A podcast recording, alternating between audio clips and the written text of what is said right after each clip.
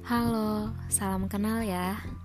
Jadi, seperti namanya, sedikit serius, terinspirasi dari katanya yang dunia hanyalah tempat bercanda dan bersenda gurau, tapi bagi saya kadang hidup butuh untuk sedikit serius.